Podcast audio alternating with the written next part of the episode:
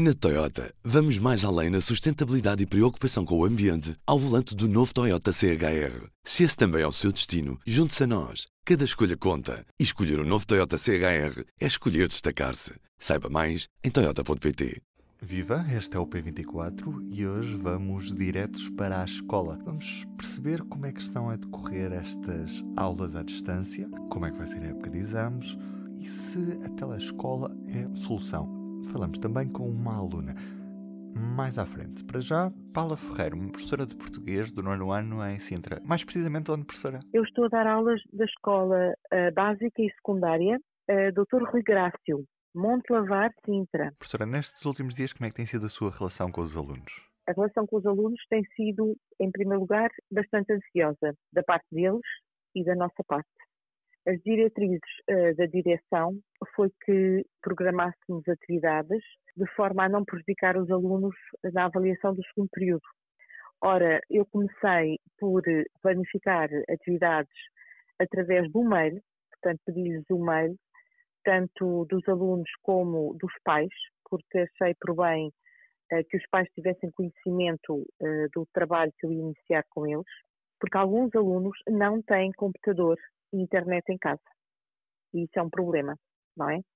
Portanto, em condições ideais, seria através do computador que eles teriam em casa. Mas há muitos alunos, nós na nossa zona, ali na zona de Sintra, há muitos alunos carenciados e que nem sempre têm todos os apetrechos em casa e trabalham muito também através da biblioteca na escola, a realizar os trabalhos.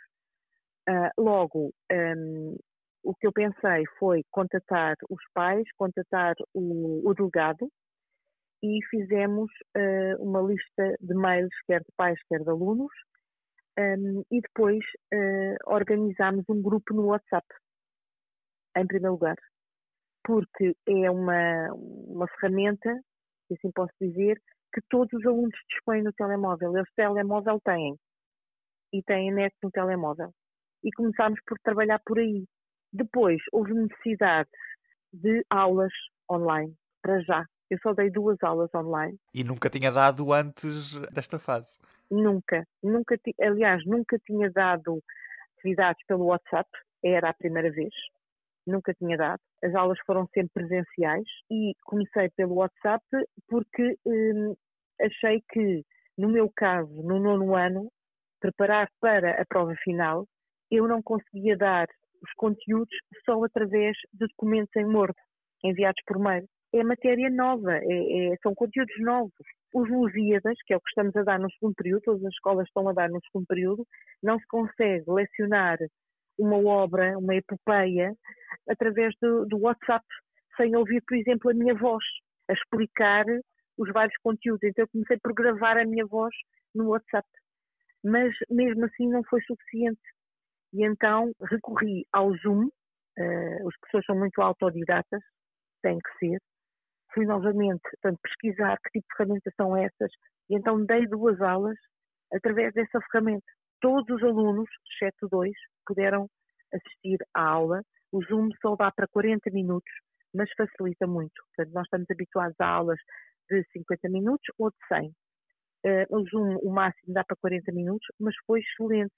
Eu pude, de forma rápida, dar a aula, explicar o essencial e eles, portanto, fizeram questões e as coisas correram bem e depois têm atividades para, durante o resto da semana, poderem também, sozinhos, prepararem-se para a semana seguinte. E os alunos gostam desta forma de aprenderem? Ou seja, eles sentem-se atraídos por este ensinar à distância também? Ou para eles acaba por não ser, de certa forma, a solução ideal? É assim, no meu caso, eu vejo os meus alunos entusiasmados.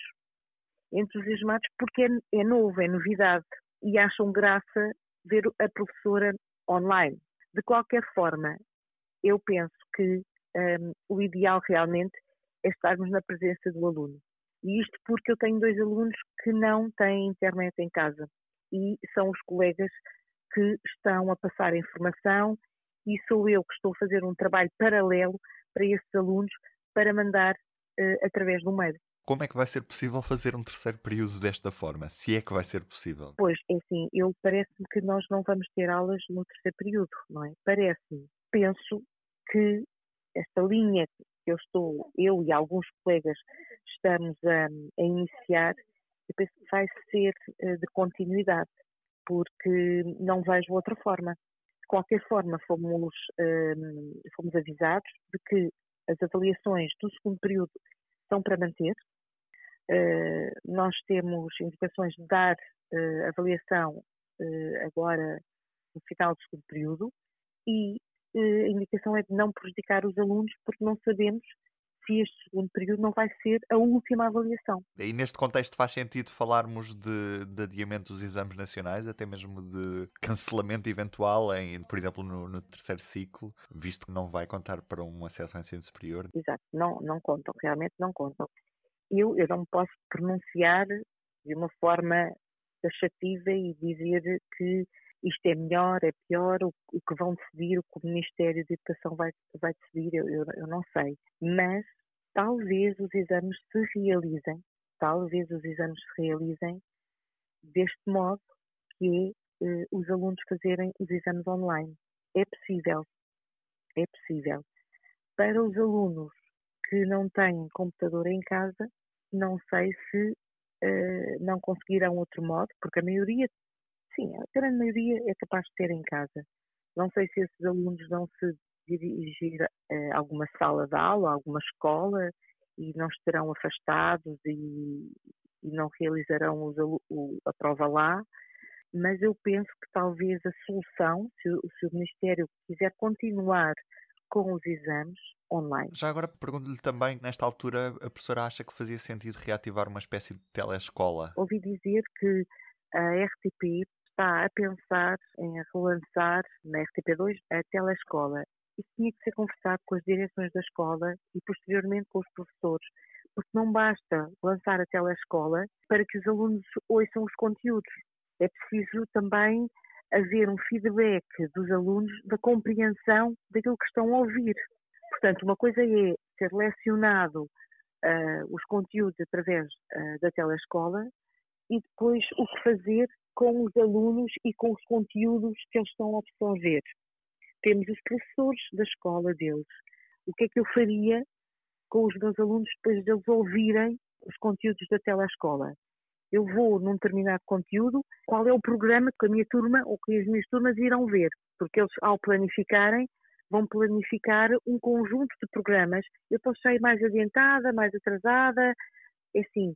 Tem que haver um intercâmbio, tem que falar com as escolas.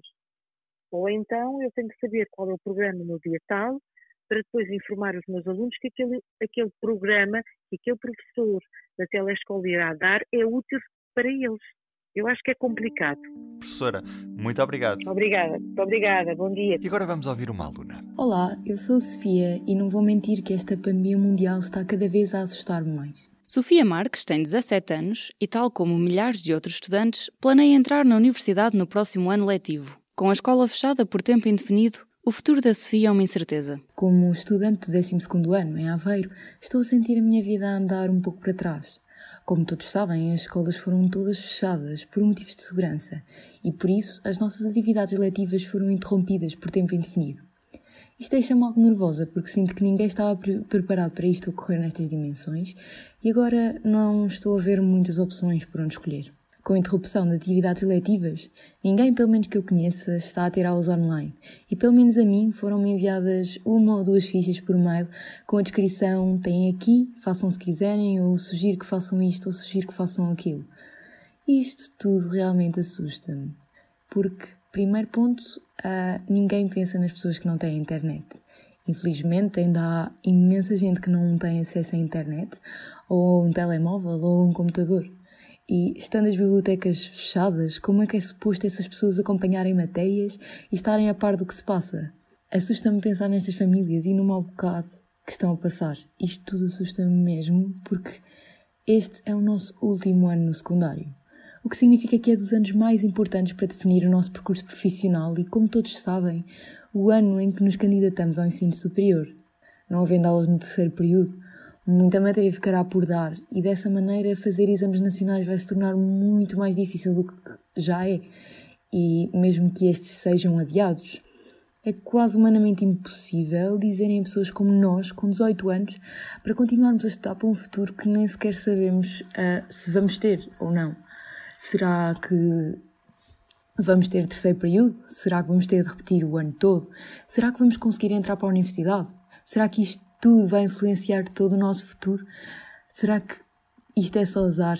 Bem, toda esta incerteza faz com que eu me sinta realmente assustada com o que para aí vem e por isso também bastante mesmo desmotivada. Não há uma única opção que me pareça viável para este ano que não prejudique alguém, quer na média final, que claramente vai influenciar a nossa entrada ou não na universidade, quer nos exames, que também são um fator, como toda a gente sabe, bastante importante e decisivo na nossa entrada. Estes exames já causam bastante dificuldade a todos os alunos. Basta ver as médias nacionais dos mesmos para percebermos isso. Para não falar do estado psicológico em que nos vamos encontrar depois de passar 3, 4 meses fechados em casa e em toda a preocupação que nos vai ser colocada em cima, mais ainda que o normal. Não vai ser fácil, não vai mesmo. Basicamente, toda esta desorganização e incerteza acerca de o que é que o meu país tem reservado para o meu futuro deixa-me mesmo perturbada, porque nenhum de nós tem culpa deste enorme desastre e infelizmente alguns de nós vão ter de sair prejudicados e isso, pelo menos para mim, parece-me claramente injusto e errado. Mas pronto, tivemos azar, foi tudo azar. E agora resta-nos esperar e rezar para que a decisão do governo seja a melhor para nós. Resta-nos esperar que tudo estabilize e que tudo fique bem, como vai ficar, não sabemos é quando.